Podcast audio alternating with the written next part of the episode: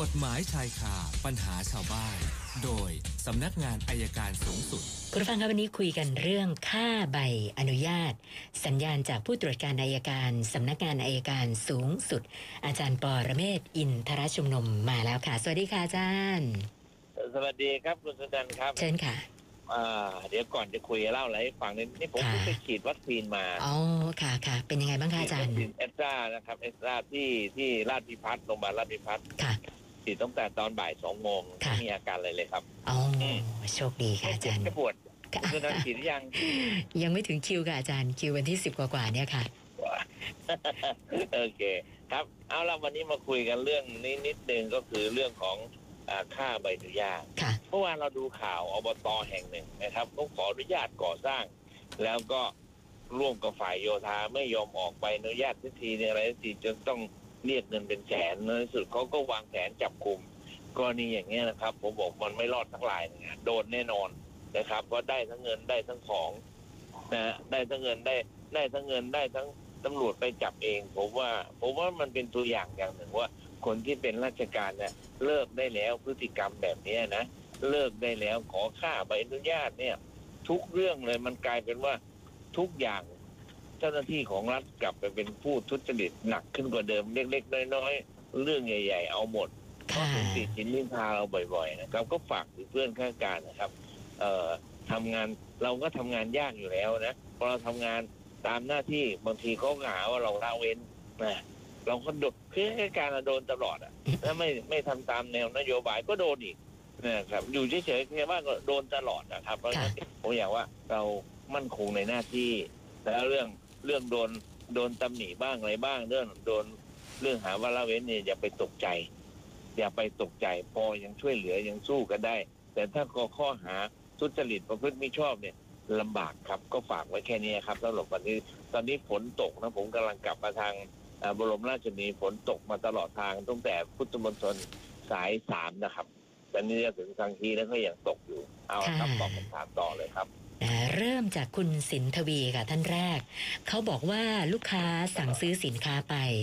แล้วก็จ่ายเช็คมา ปรากฏว่าเช็คเด้งค่ะอาจารย์ พอโทรถามเขาก็บ่ายเบี่ยง แล้วก็อ่าตอนนี้ก็ผ่านมา 2 เดือนกว่า ก็ยังไม่ได้เงินค่าสินค้าเลยนะคะ ก็เลยสอบถามมาว่า ถ้าจะแจ้งความดำเนินคดี จะต้องทำยังไงขอคำแนะนำจากอาจารย์ด้วยอะค่ะ รีบนะครับไปโรงพักเลยเป็นโรงพักที่ที่ทันที่ท้องที่ที่เช็คตีคืนนะครับค่ะก็ ไปแจ้งความมันต้องแจ้งภายในสามเดือนนะอ๋อครับนี่สองเดือนกว่าแล้วเรื่องของการขายสินค้าก็อธิบายชัดว่าซื้อสินค้ายังไงจากใครอันนี้เป็นการจ่ายค่าสินค้า ไม่ใช่เป็นการค้ำประกันถ้าจ่ายค่าสินค้าเดี๋ยวตำรวจก็เรียกมาสอบเครื่องคดีจะได้เร็วขึ้นครับ ค่ะค่ะ อาจารย์คะแล้วสมมติว่าถ้าเกิดหลุดสามเดือนไปแจ้งความไม่ทันนี่เรายังไงต่อกันเนี่ยเอ่อมันมันก็ไม่สามารถดำเนินคดีได้อะโอ้มันได้แต่เหรอทางแพ่ง ตอนนี้เราใช้ทางอาญา ค่ะก็พูดกันตรงๆใช้อาญาบีบกันถ้าคุณไม่จ่าย อาจจะต้องต้องโทษจำคุกบ้างนะค่ะอ่าก็อาจจะคุยได้ง่ายขึ้น แต่ถ้าเกินสามเดือนแล้ว ไม่เกินหนึ่งปีเนี่ย เราฟ้องทางแพ่งก็ได้เงินบางคนก็ไม่ค่อยกลัวครับ ท่านต่อไปคุณวีรภาพนะคะบอกว่า การสมัครใจเข้าทะเลาะวิวาทเนี่ยในความเข้าใจของเขาก็คือ ต่างฝ่ายต่างไม่สามารถไปแจ้งความดำเนินคดีซึ่งกันและกันได้นะอันนี้เขาบอกว่าไม่มีผู้ได้รับบาดเจ็บด้วยนะคะนะไม่แน่ใจว่าครับสิ่งที่เขาเข้าใจเนี่ยถูกต้องไหมคะอาจารย์ คือโดยปกติเนี่ยก็ต้องดูข้อเท็จจริงว่าไอ้ที่สมัครใจเข้าวิวาทเนี่ยยกตัวอย่างพวกนักเรียนช่างกลยกพวกตีกันอย่างเงี้ยค่ะ สมัครใจเข้าวิวาท แต่ถ้าอีกพวกหนึ่งมายกพวกตี แต่อีกคนหนึ่งไม่ได้ยกพวกจะป้องกันตัว มันก็ฉิวเฉียดกันเหมือนกันค่ะนะครับ แต่ว่าถ้าไปแจ้งความแล้วก็โดนทั้งคู่ครับถ้าถ้าเป็นฟังนะว่าเป็นกรณีสมัครใจเข้าวิวาทแต่ถ้าเป็นกรณีที่ป้องกันตัวเนี่ยฝ่ายที่ป้องกันตัวไม่ถูกดำเนินคดีครับค่ะ คุณคมเพื่อนมาขอยืมเงินแล้วก็ ด้วยความเป็นเพื่อน ก็ไม่ได้ทำสัญญาอะไรนะคะ แต่ว่าวิธีการให้เงินเพื่อนเนี่ยก็คือโอนผ่านธนาคาร แล้วก็มีสลิปใบโอนเรียบร้อย ตอนนี้เพื่อนมีท่าทีที่ไม่ค่อยดีเท่าไหร่นะคะ ก็เลยไม่แน่ใจว่าอไอ้สลิปใบโอนเนี่ยสมมติถ้าเพื่อนไม่คืนจริงๆนะเป็นหลักฐานในการฟ้องร้องดำเนินคดีได้หรือเปล่าคะอาจารย์ มันก็จะจะฟ้องก็อาจจะฟ้องในการเรียกทรัพย์คืน ค่ะไม่ใช่ฟ้องในเรื่องของการเรียกอ่าเรียกเงินกู้ ซึ่งบางทีก็ทำยาก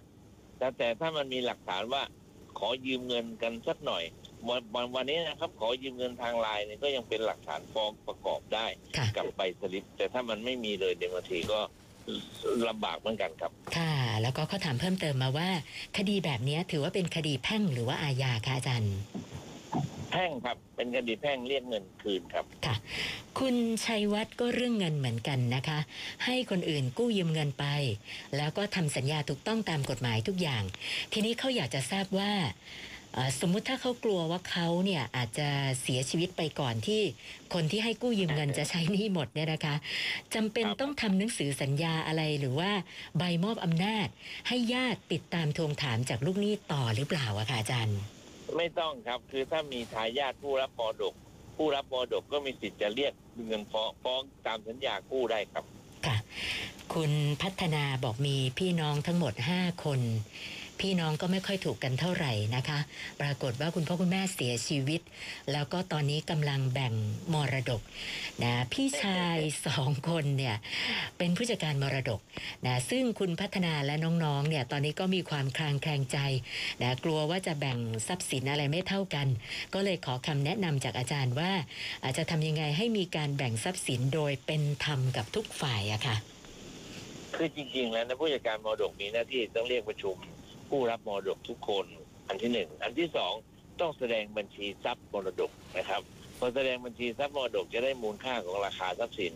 แล้วก็แบ่งกันตามราคาทรัพย์สิน แต่ถ้าเกิดเขาไม่แสดงนะครับก็อย่างที่ผมเคยเรียนนะครับท่านผู้ฟังก็อาจจะยื่นคำร้องต่อศาลให้ศาลเรียกผู้จัดการมรดกมา แสดงบัญชีทรัพย์สินทรัพย์มรดก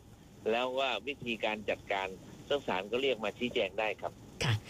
ท่านต่อไปคุณสมชายบอกว่าเอ่อพ่อต้องการจะทำพินัยกรรม แต่ว่าเท่าที่คุยกันเนี่ยอยากจะตั้งลูกชายคนโต ซึ่งตอนนี้ไปบวชเป็นพระภิกษุ ให้มาเป็นผู้จัดการ ให้มาเป็นผู้จัดการเรื่องของมรดกตามกฎหมายนะคะ เขาก็เลยสงสัยว่าสามารถทำได้ไหมจะผิดวินัยสงฆ์อะไรหรือเปล่าอะคะอาจารย์ ไม่น่าจะได้หรอกครับเพราะพระมาจัดการเรื่องพวกนี้ไม่ได้โดยตรงนะครับผมค่ะผมว่า ถ้าให้ดีเนี่ยถ้าพี่ชายคนโตเป็นพระเนี่ย ตั้งให้น้องอีกสักคนหนึ่งนะครับ เป็นผู้จัดการมรดกร่วมดีกว่าค่ะเพราะว่าคือมันทำแทนได้ครับ ค่ะ แต่เวลาคิดอาจจะคิดด้วยกัน แต่เวลาไปจัดการเนี่ยพระอาจจะไม่เหมาะไปเที่ยวไปจัดการโอนที่ดงที่ดินถอนเงินธนาคารดูจะไม่เหมาะ แต่ว่าถามว่าเป็นผู้จัดการร่วมได้ไหมได้ครับตั้งร่วมกันช่วยคิดช่วยทำ พระอาจจะมีสติดีกว่าคารวะก็ได้แต่ไม่แน่อาจจะแย่กว่าคารวะก็ไม่รู้นะนนี้ค่ะท่านสุดท้ายคุณบันทิตานะคะ อันนี้สอบถามแทนน้องสาวก็บอกว่าน้องสาวได้แยกทางกับสามี แล้วก็จอนตอนที่ไปจดทะเบียนหย่านะที่อำเภอได้มีการทำบันทึกข้อตกลงว่า